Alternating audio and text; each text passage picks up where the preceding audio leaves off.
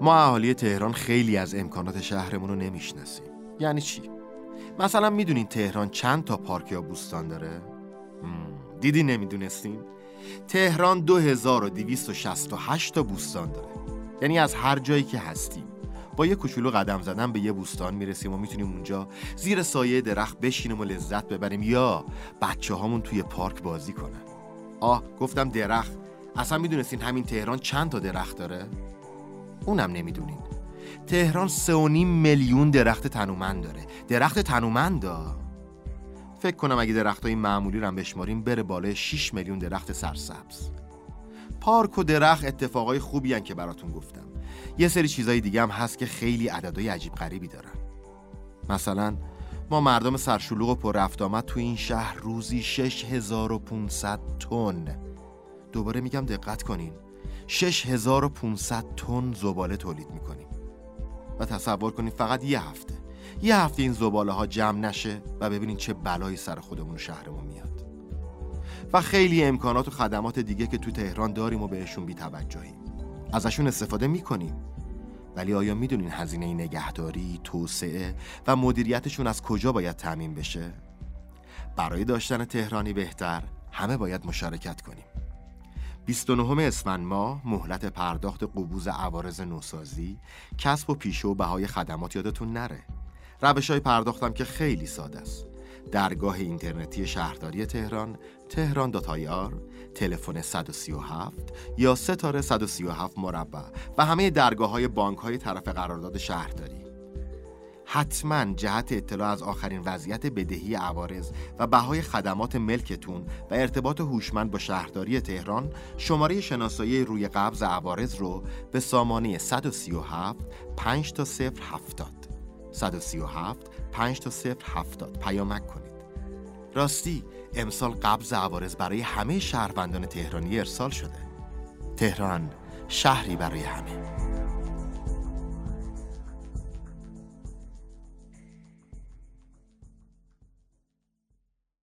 شما می‌تونید از داستان شب حمایت کنید. ما به حمایت شما احتیاج داریم. برای همین دو لینک در نظر گرفتیم که همراه پادکست های شبانه ما منتشر میشه. سایت هامی باش برای مخاطبین داخل کشور و سایت پیپل برای مخاطبین خارج از کشور. لطفاً ما رو حمایت کنید. ممنونیم. داستان شب.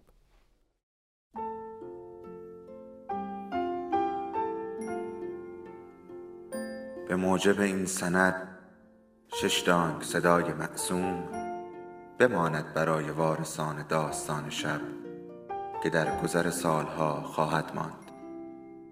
ارادتمند داستان شب.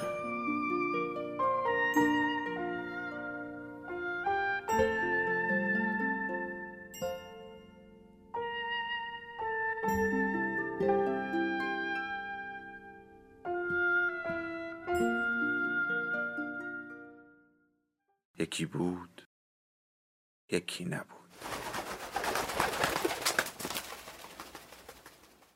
مجلس هفتم. جان دلم که شما باشید. میرزا به نویس های ما تا یک هفته بعد از اون روز دکون و دستگاه خودشون رو تعطیل کردن. رفتن دنبال کار و کاسبی جدید. میرزا عبدالزکی بیت زدنی های حجرش رو کافور زد و بست و یه قفل گنده هم زد در حجره و از اون به بعد هر روز یه پاشو دکون نونواها بود و پای دیگش توی ارگ و سرکشی می‌کرد. به کار میرزا به نویس های دیوانی و غیر دیوانی که از این ور اون ور جمع کرده بود. و هر کدوم رو به کاری گماشته بود. برای نگه داشتن حساب هونگ ها و توپ و تفنگا و سلاحهای دیگه میرزا عبدالزکی از خود قلندرها میرزا به نویس انتخاب کرده بود و دستور داده بود دفتر دستکاشون رو به رمز نگه دارن و به رسم خودشون اعداد و ارقام رو با نقطه و حرف بنویسن تا غریبه سر از کارشون در نیاره. و اصلا بعضی از راویان اخبار معتقدند که حساب سیاق از همین سربن متداول شد. و خود میرزا عبدالزکی بود که در اشکال حروف تغییراتی داد و دفتر رمزمانندی درست کرد و به نظر تراب ترکشدوز هم رسوند و تخص کرد میون حسابدارها. اما برای نگه داشتن حساب آزوقی شهر از قوم و ها و دوست آشناها و همکارای قدیمی کمک گرفت. به خصوص فرستاد دنبال هرچی دعانویس و رمال و مارگیر و جامنداز که توی شهر سراغ داشت و هر ده نفرشون رو سپر دست یه میرزا به نویس دیوانی که طرز کار با دفتر رمز و آداب نگه داشتن دفتر در سرکار رو یادشون بده و به کارشون رسیدگی کنه. درسته که عده زیادی از این سنف حالا دیگه بسات خالکوبی وا کرده بودن و هر کدوم برای خودشون روزی 20 تا مشتری داشتن و به همین مناسبت برای میرزا عبدالزکی بهونه آورده بودن که نمی‌خوان انگشت توی رزق مردم شهر بزنن. اما خیلی هاشون هم بودن که به علت کسادی بازار دعا نویسی با رضا و رغبت به کمک میرزا رفته بودن. میرزا عبدالزکی از صبح تا ظهر کارش سرکشی به انبارهای آزوقه بود و از بعد از ظهر تا غروب تو یکی از اتاقای ارگ حکومتی رسیدگی به حساب سلاحها می‌کرد.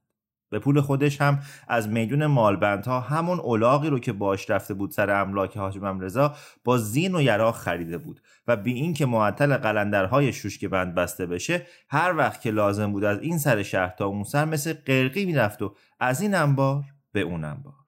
طوری کرده بود که سر ظهر هر روز می‌دونست کدوم از انبارها چقدر ذخیره دارن. دیروز چند خروار گندم و جو و بنشن از کجا وارد انبارها شده؟ یا چند خروار به نونواها دادن و یا میون بقال ها و رزات پخش کردن؟ و عین همون ترتیب رو برای کار سلاح داده بود. و به کمک هفت قلندر میرزا نویس که تو همون اتاق ارگ می نشستن غروب به غروب ریز هر جور سلاحی رو داشت. زنش درخشنده خانم هم که سخت مشغول قالی بافی بود و دیگه از اون بابت ها نه خودش نه زنش ناراحتی خیالی نداشتن. درسته که درخشنده خانم هنوز از هاشی خانی به متن نرسیده بود اما با کمک زرین تاج خانم حالا دیگه سه تا دار قالی تو خونه خودش برپا کرده بود و 15 تا قالی باف مزد بگیر داشت. سه تا مرد که نقشه میخوندن و باقی دخترای همسایه و دوست ها که از خونه موندن به عذاب اومده بودن. و اگه مزد هم بهشون نمی‌دادی حرفی نداشتن. زرین تاج خانم صبح به صبح حمیدو که میفرستاد مکتب دست حمیده رو می‌گرفت و می‌رفت خونه درخشنده خانم و چادرش رو می‌زد پر کمرش و تا غروب یه لنگ پا کار می‌کرد. استاد کار همشون بود و دوتایی کارشون چنان گرفته بود و چنان جیجی باجی همدیگه شده بودن که نگو. از اون طرف بشنوید از میرزا اسدالله که حالا دیگه به جای نوشتن شکایت مردم صبح تا غروب کارش رسیدگی به شکایت مردم بود. محل کارش تکیه پالون دوزا بود. و داده بود شبستان تکیه رو آب و جارو کرده بودن و حسیر انداخته بودن و همون بساط میرزا نویسی خودش رو آورده بود و گذاشته بود بغل در شبستون. و به کمک ده نفر منشی که دور تا دور می نشستن و هر کدوم یه همچو بساطی داشتن کار مردم رو می رسید. 20 نفر قلندر شوشک بسته هم عمل اکره دستگاهش بودن که دائم تو حیات و هشتی تکیه میپلکیدن و اگه لازم می‌شد می‌رفتن پی کسایی که باید به دیوان قضا احضار بشن. درسته که میرزا اسدالله رسما منشی دیوان قضا بود اما نه رئیسی به عنوان قاضی بالا سرش بود و نه احتیاجی بود که خودش بر دیگران ریاست کنه. ترتیب کارو جوری داده بود که همه کارها کت خدا منشانه و با مشورت و بی توپ و تشر حل می‌شد.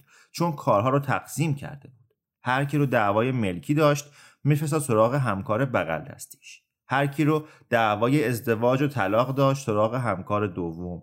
و هر کی رو دعوای ناموسی داشت سراغ سومی و همینجور سه نفر از همکاراش که همه از میرزا به های معتبر شهر بودن اصلا آخون بودن. و اگه مسئله شرعی در میون بود یا عقد و طلاقی لازم می‌شد فیل مجلس کارو تموم می‌کردن. به هر صورت کمتر احتیاج پیدا می‌شد که قلندرهای شوش که بسته رو دنبال کسی بفرستن و احضارش کنن یا حکم به حبس و جریمه و قرامتی بدن. جانم برای شما بگه از قضای کردگار اغلب شکایت های مردم در اون روزهای حکومت قلندرها ترک نفقه بود. بعد از فروکش کردن قضیه هونگ اغلب شاکی ها زنهایی بودن که شوهراشون ولشون کرده بودن و رفته بودن تو لباس قلندری و خونه و زندگی و اهل و عیال رو به خدا سپرده بودن و همون روزهای اول کار و کاستبی جدید میرزا اسدالله بود که یک روز چهل نفر زن قد و نیم قد از 20 ساله تا 60 ساله ریختن توی تکیه پالوندوزها و جیرجیر و داد و بیدادشون تمام شبستان تکیه رو پر کرد. میرزا که بعد جوری گیر کرده بود دادی سرشون زد که اه این همه جیرجیر که فایده نداره بزرگترتون رو بگید بیاد بشینه و مثل آدم حرفاشو بزنه. همه ساکت شدن و یه زن دراز باریک از وسطشون در اومد و رفت توی شبستان جلوی میرزا اسدالله نشست و گفت شوهر بیغیرت من همون مشهد رمزون علافه که خدا دیوانشو بکنه. بیغیرت هفت سر آیله رو ول کرده و رفته نمی‌دونم مگه این قلندرها مردشو کم داشتن؟ میرزا اسدالله گفت خب حالا چی میگی خواهر؟ چی می‌خوای؟ زنه مشدی ارمزون گفت معلومه دیگه میرزا یا چشم این بیغیرت ها کور بیان به زندگیشون برسن یا به مجازه بدید بریم قلندر بشیم تا نشون بدیم از این مردای بیرک هیچی کم نداریم.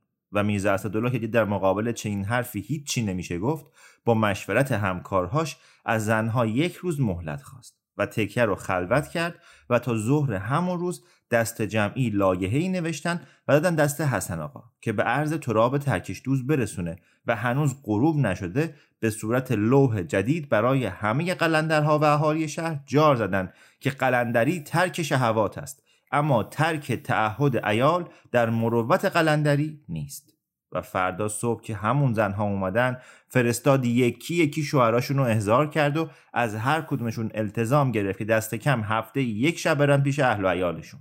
درسته که این قضیه خودش یک هفته طول کشید و عاقبت سر صدای مردا رو در آورد و یکیشون دست آخر پرید به میرزا اسدالله و گفت اگه قلندری این حس رو هم نداشته باشه پس چه فایده؟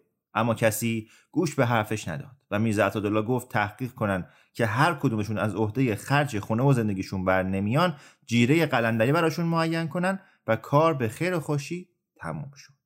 خوشبختی میرزا اسدالله این بود که دیگه از دعواهای قدیمی که صبح تا شب وقت میرزا بنویس به نوشتنشون میگذشت خبری نبود.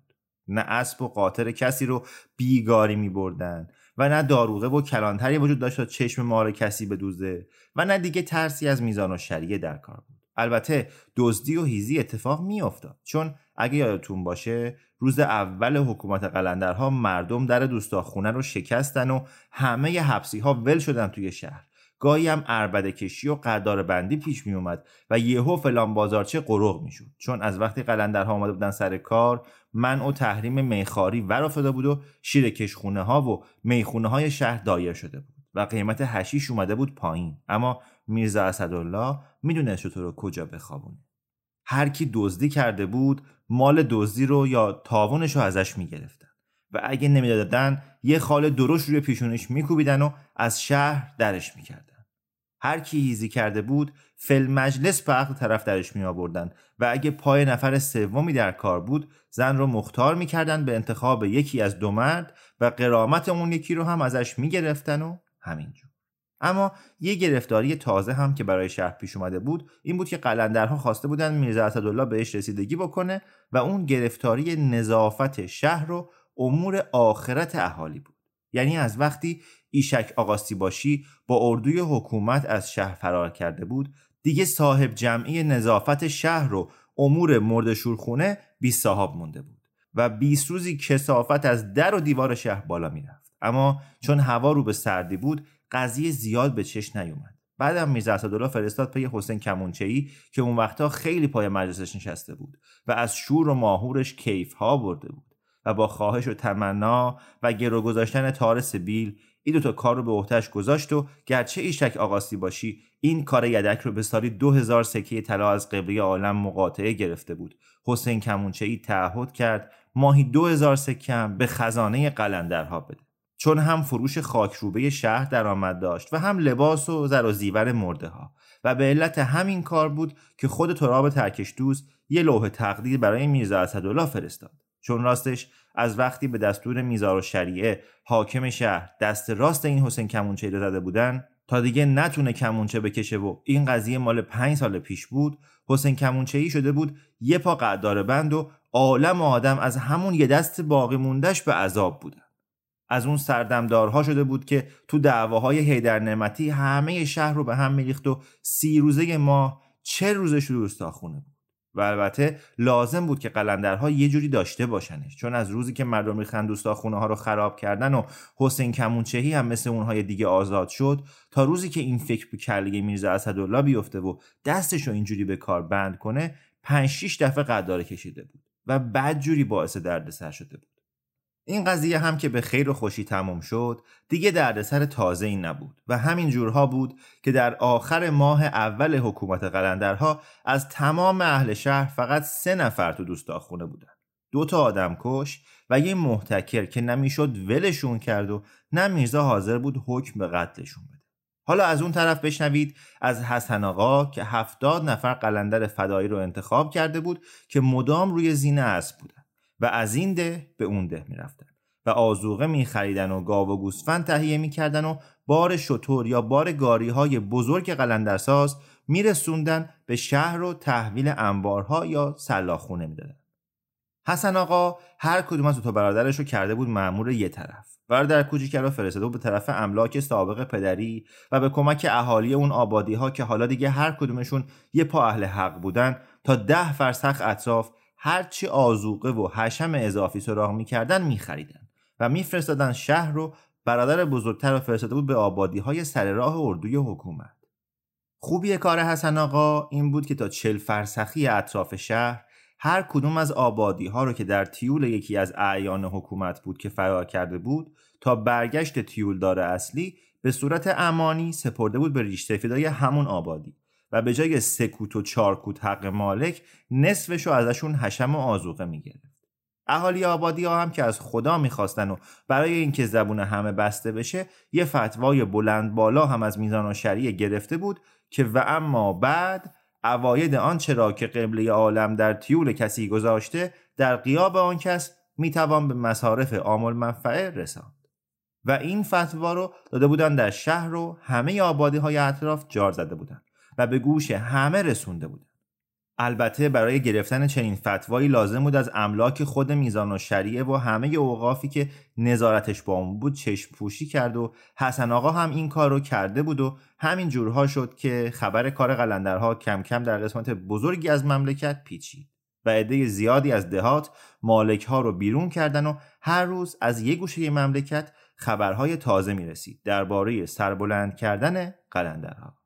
جان دلم که شما باشید. دیگه از آدمای قصه ما مشهد رمزون الاف بود که دیدیم زنش از دستش اومده بود شکایت. چون از همون سربند آتیش گرفتن بازار الاف ها نه تنها رفت بس نشست بلکه یه سره به لباس قلندری در اومد و داد پشت دستش نقش تبرزین کوبیدن و شد معمور رسوندن زغال و هیزم به کوره های تازه و نوساز ارگ که قلندرها هونگ ها رو توی اونها آب می‌کردن و توی قالب های بزرگ ماسه‌ای توپ میریختن. دیگه از آدمای قصهمون حکیم باشی بود که گرچه وضع زندگیش هیچ فرقی نکرده بود و همون محکمه سابق و داشت و همونجور روزی سی چل تا مریض رو می‌دید هفته یه بار هم می‌رفت به اندرون ارگو هر کدوم از زنهای حرمسرای قبلی آرم رو که مریض بودن معاینه می‌کرد و نسخه می‌داد. یعنی همون اول که به پادرمیونی میرزا عبدالزکی خان فرستاده بود سراغ خاندایی و ازش خواسته بود که این کار رو در قیاب حکیم باشی دربار که به اردو رفته بود به عهده بگیره. اون هم قبول کرده بود و زندگی شهر همین جورها میگذشت و قلندرها بی سر و صدا خودشونو برای مقابله با اردوی حکومت آماده می‌کردن و می‌کردن و می‌کردن تا آخر ماه دوم حکومتشون سی تا توپ دورزن داشتن و سه هزار و پونصد قبضه تفنگ و تیر و کمون و نیزه و شمشیر هم تا دلت بخواد. و در همین روزها بود که از اردوی حکومتی خبر رسید که در یکی از شهرهای گرم سرحدی اتراق کرده و قبله عالم همونجا رو پایتخت ممالک محروسه اعلام کرده و سکه تازه زده و امام جمعه برای شهر معین کرده و حالا حالاها خیال برگشتن نداره.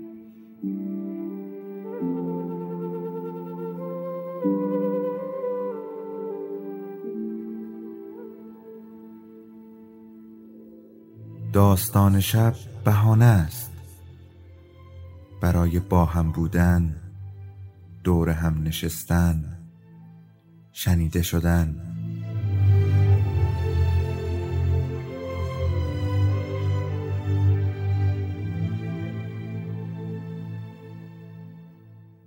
صدای افسانه ها رو میشنویم.